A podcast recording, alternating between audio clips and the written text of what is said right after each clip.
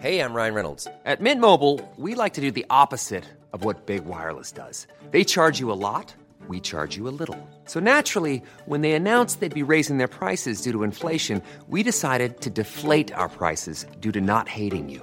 That's right. We're cutting the price of Mint Unlimited from $30 a month to just $15 a month. Give it a try at mintmobile.com slash switch. $45 upfront for three months plus taxes and fees. Promo rate for new customers for limited time. Unlimited more than 40 gigabytes per month. Slows. Full terms at mintmobile.com. Hiring for your small business? If you're not looking for professionals on LinkedIn, you're looking in the wrong place. That's like looking for your car keys in a fish tank. LinkedIn helps you hire professionals you can't find anywhere else, even those who aren't actively searching for a new job but might be open to the perfect role. In a given month, over 70% of LinkedIn users don't even visit other leading job sites. So start looking in the right place. With LinkedIn, you can hire professionals like a professional. Post your free job on linkedin.com slash achieve today.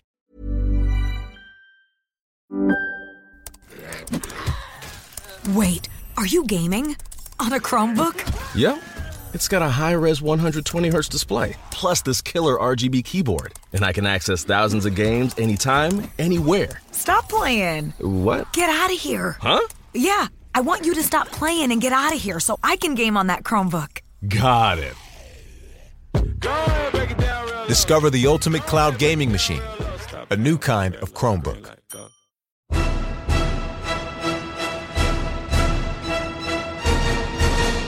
So, who is Lilith?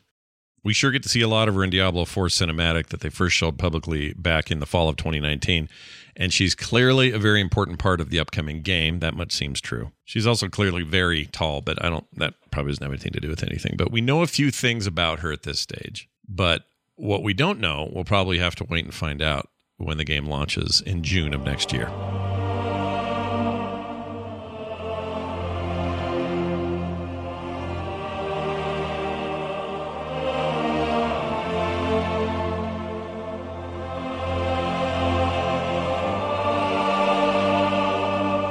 So let's do a little background on the daughter of hatred, the queen of the succubi, the mother of sanctuary, the creator, the first mother, the blessed mother. She has a bunch of names. She is, as briefly mentioned last week, the daughter of Mephisto. He is the lord of hatred, and uh, she is also the sister of Lucion, known to all sanctuary as the queen of the succubi. Most, uh, well, earlier on in her career. Let's put it that way. And uh, once the lover of Archangel Inarius. And it was her union with him that led to the creation of the first Nephilim, as we discussed in the last episode of the Diablo show.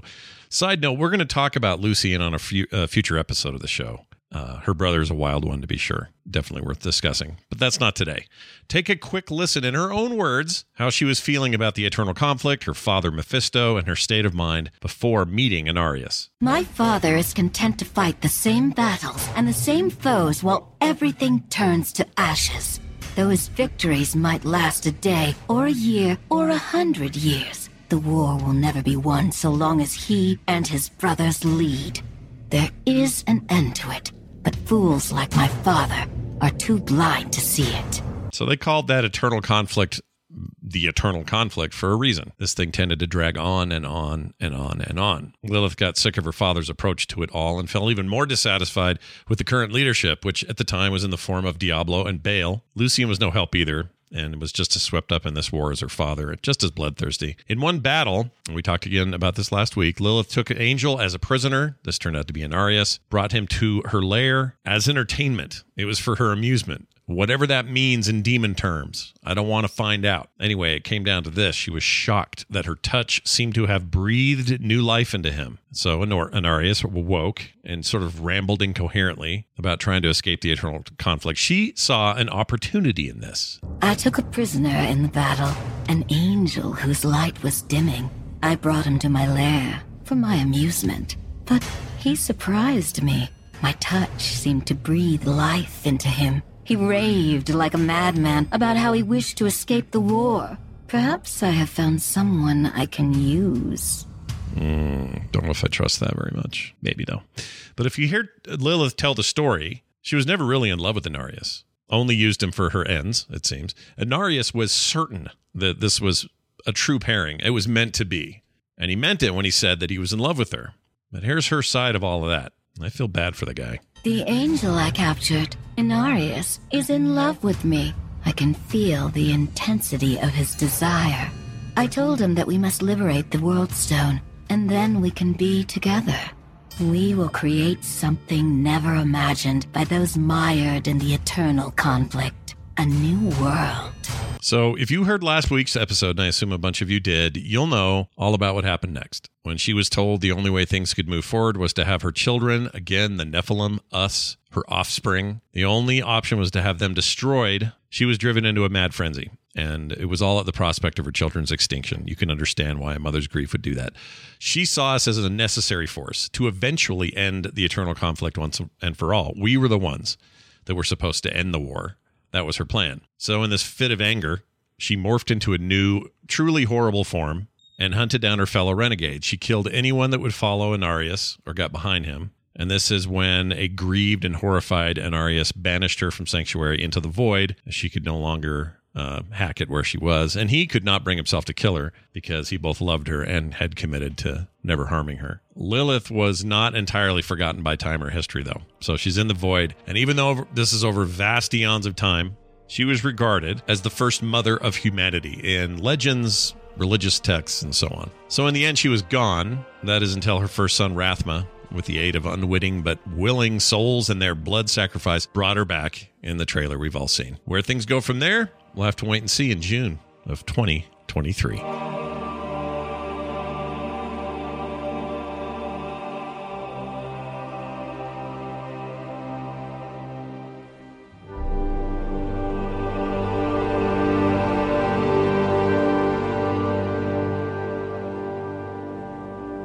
Hey Scott. I don't have an Xbox Series X yet. Should I wait and see if there'll be a D4 edition to go with my D3 Switch? Thoughts? Smiling face with horns.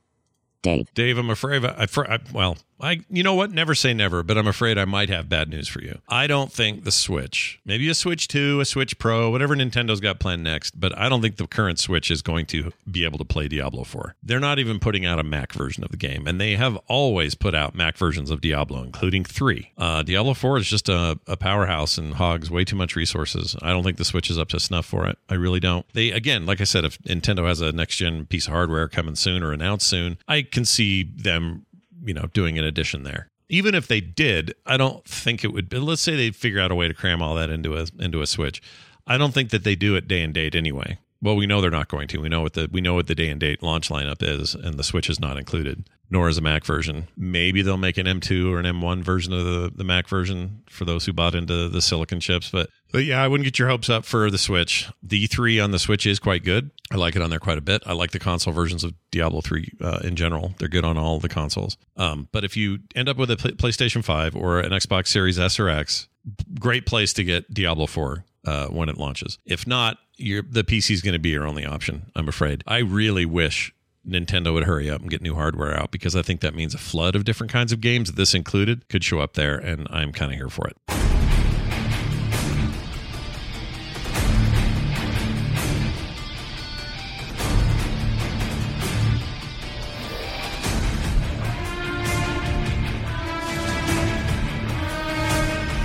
Oh, looky here. We have some news for the week. Diablo 4 followers confined to the RPG's games campaign for now. So you, you're like, what are you talking about, followers? Do you remember in Diablo 2? You would hire mercenaries basically back at camp and they'd come with you. In Diablo 2, they could die. So it was actually kind of an expensive prospect if you let them die, especially on harder levels. Uh, that was a bummer, I thought.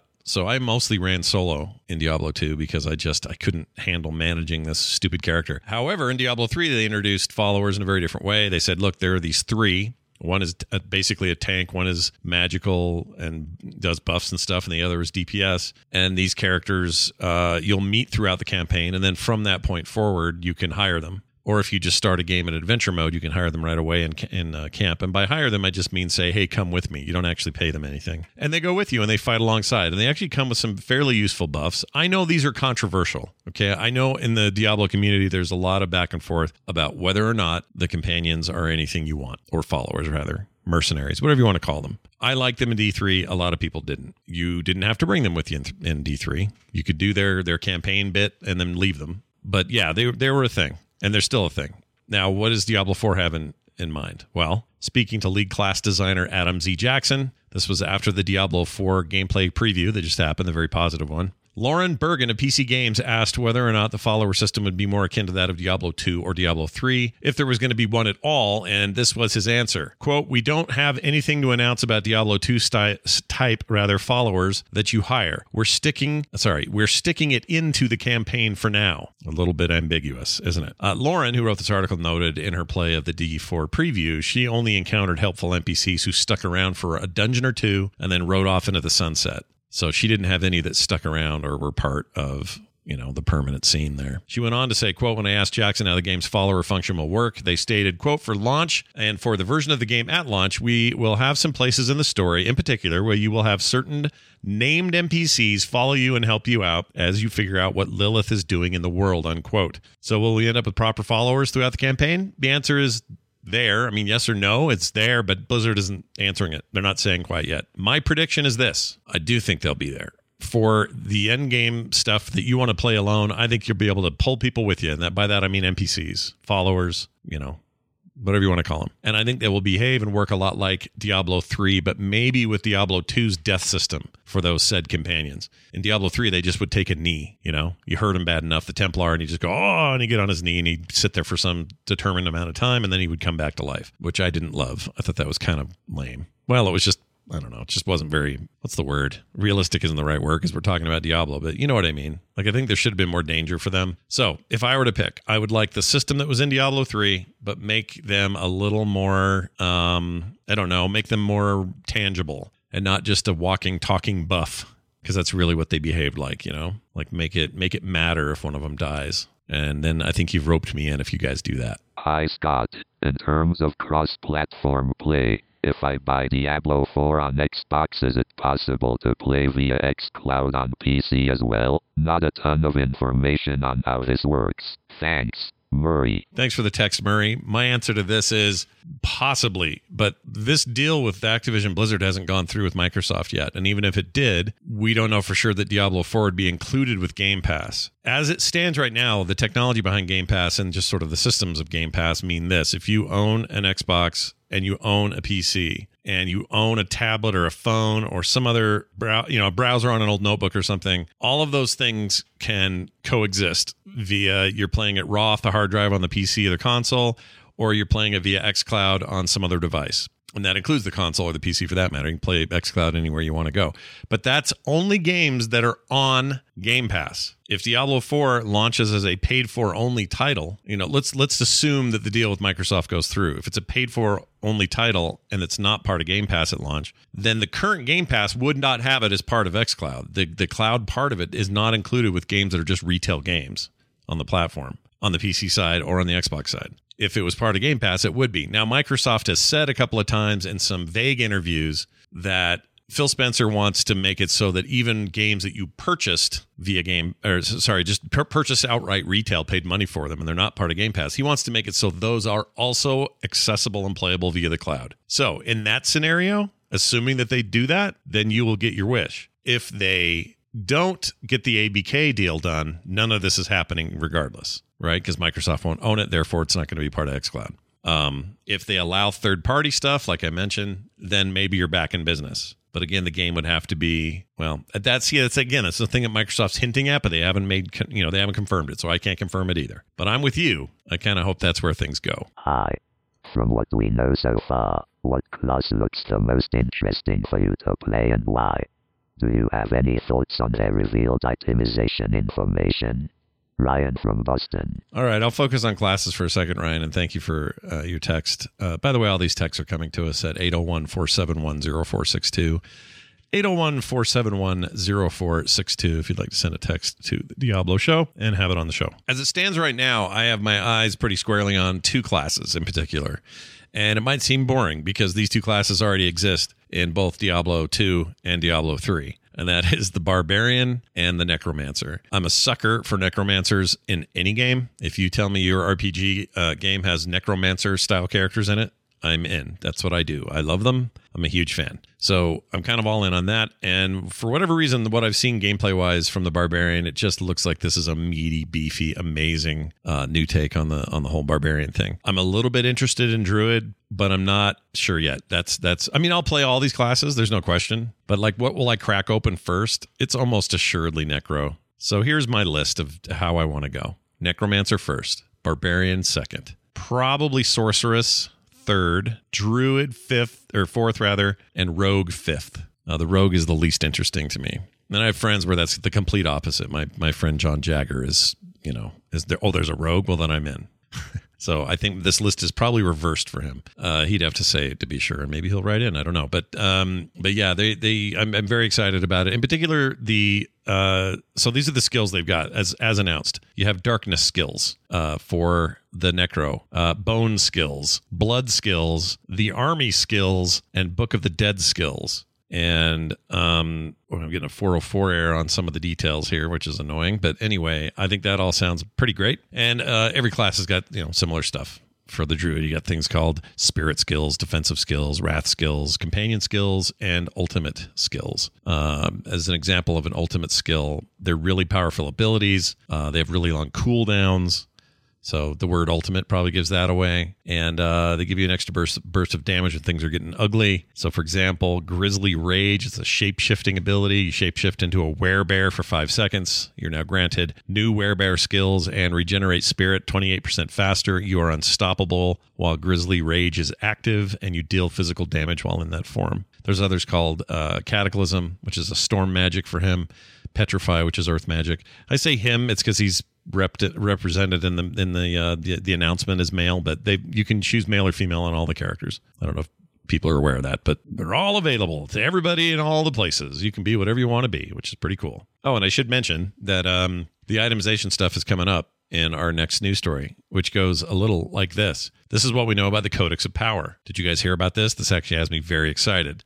So Diablo 4's got this new feature. It's called Codex of Power. This allows gamers to specifically target buffs and passive bonuses that will augment their builds, and Blizzard has found a way to effectively turn in game environments into something that is better than a legendary item. And this will all make sense in a second. The dungeons themselves, think of them, well, they are literally prefixes or suffixes from Diablo 2. Do you remember those? So be able, uh, imagine being able to find some of the best buffs and stats from one item and affix them to other items. You get the idea. So I thought it'd be fun to break down how this works a little bit and why Codex of Power might be honestly the most massive addition to Diablo in a very long time, maybe ever. Uh, according to Diablo associate game director Joseph Pierpatora, um, P- Pierre I'm not sure that's his last name. I, I apologize for butchering it. He explains this a little bit more and says, "quote The Codex of Power is a new crafting feature that we're bringing online in Diablo 4. We're really excited about it." As players are progressing through the massive, interconnected world of Sanctuary, they're going to be discovering lots and lots of dungeons as they go. At the bottom of these dungeons, they are going to find what we call the Codex of Power aspects. Uh, he goes on to say an aspect is effectively a legendary power. Every one of these dungeons that players progress through in the overworld has a unique legendary power via the aspect found inside them. Codex of Power is basically a way to take these aspects and then go to a crafter uh, in one of the major cities, anywhere you want, for example, the new occultist crafter. Uh, he then says when you go to this crafter, they can hand off the power and you can imbue the uh, the aspect into an existing item. So if you've already got some legendary, you can now pump that power into that favorite sword, that favorite bow, that favorite staff, whatever. Uh, game director Joe Shely added this. What I love about this is that you can create a new character and can look at some of the powers that are available through these dungeons and say, okay, I really want to target this power. I'm going to go to this dungeon and get that power. So you're less dependent on hoping a power drops randomly. Gives the player a little bit of choice. So to kind of sum these things up, dungeons drop new loot called aspects. We talked about that. Aspects are like gems with legendary powers that can be imprinted into existing legendary items. That's just important to mention. This isn't going into your grays or your blues or whatever, right? These are legendaries. Uh, imprinting an aspect replaces existing legendary abilities. So you got to make some choices. Sometimes they'll be hard. Aspects have the low. I mean, th- that's kind of how it worked with the Horadrim or the Horadric, uh, cu- the newer cube in three. You know, you had to swap stuff out for other things. Anyway, can't have that risk without that reward, right? Or the other way around. Gamers can extract legendary power from legendary items using an aspect crystal, which can then be so- uh, socketed into another item. So you can. That's a lot like the new cube was. Anyway, there are over 120 dungeons in the game. As we mentioned, rares can be imprinted with aspects too. Oh, I my bad. Well, I guess I said blues. So yes, yellows, which I assume is still the color of the rares. Those can be uh, they can have the aspects added to it.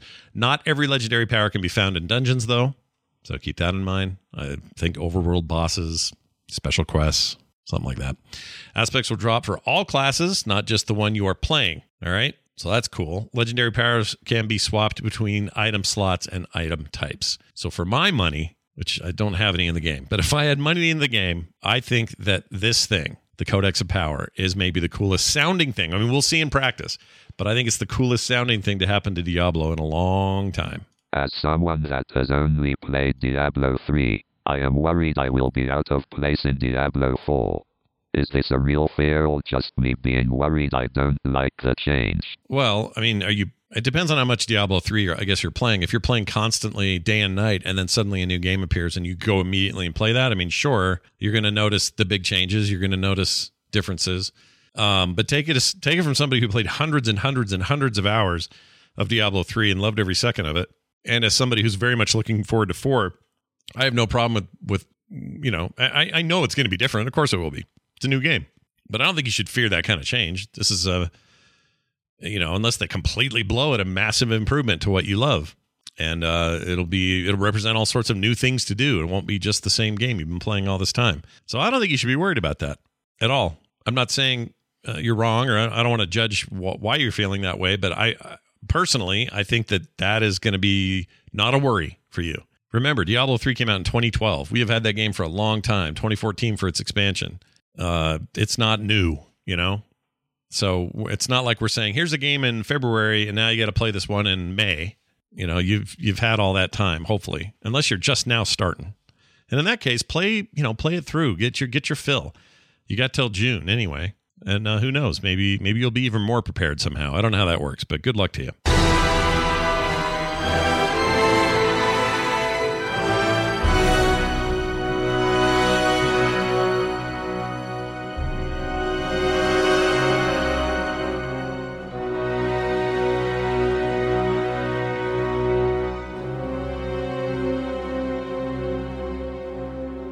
Folks, that's going to do it for this edition of the Diablo Show, which is a weekly show. That means every time one comes on, your messages could be read. And you can do it one of two ways. You can send me those texts, 801 471 0462, or you can email us, the Diablo Show at gmail.com, the Diablo Show at gmail.com. For everything else, it's frogpants.com slash Diablo. And if you're in the mood, you can support us over at uh, patreon.com slash frogpants. Why not? Why the heck not? You can also follow the show on Twitter, The Diablo Show. That'll let you know when new episodes are, are live and that sort of thing. Of course, you can follow me at Scott Johnson. That's going to do it. We are getting ever closer to the magic that is a brand new Diablo game. I can't wait. More next week. We'll see you then.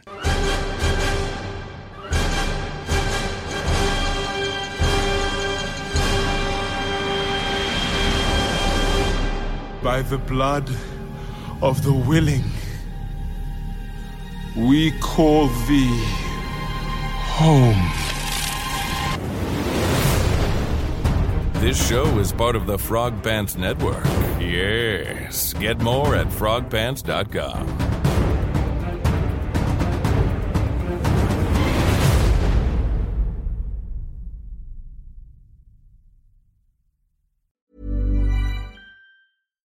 Hey, it's Paige DeSorbo from Giggly Squad. High quality fashion without the price tag. Say hello to Quince. I'm snagging high-end essentials like cozy cashmere sweaters, sleek leather jackets, fine jewelry, and so much more. With Quince being 50 to 80% less than similar brands. And they partner with factories that prioritize safe, ethical, and responsible manufacturing. I love that. Luxury quality within reach. Go to quince.com slash style to get free shipping and 365 day returns on your next order. Quince.com slash style. Acast and anbefaler. Mit navn er Anders Morgenthaler. Over for mig sidder Roald Bergmann. Vi har lavet en ny podcast, der hedder Dopaminklubben. Og Dopaminklubben er en klub, hvor ADHD er fucking sjovt, og hvor det griner. Det behøver ikke at være super alvorligt. Vi er skide trætte af alle de der podcasts, der forklarer mig nederen der. Vi gør grin med vores ADHD. Mulig ADHD. Ja, vi udreder mig, fordi nogen siger, at jeg har det. Jeg ved det ikke rigtigt. Det finder vi ud af. Vi har i hvert fald lavet vedmål. Ind og lyt til Dopaminklubben. Hver uge udkommer vi. Der laver vi sjov og spas med at have den her vidunderlige dopaminmangel.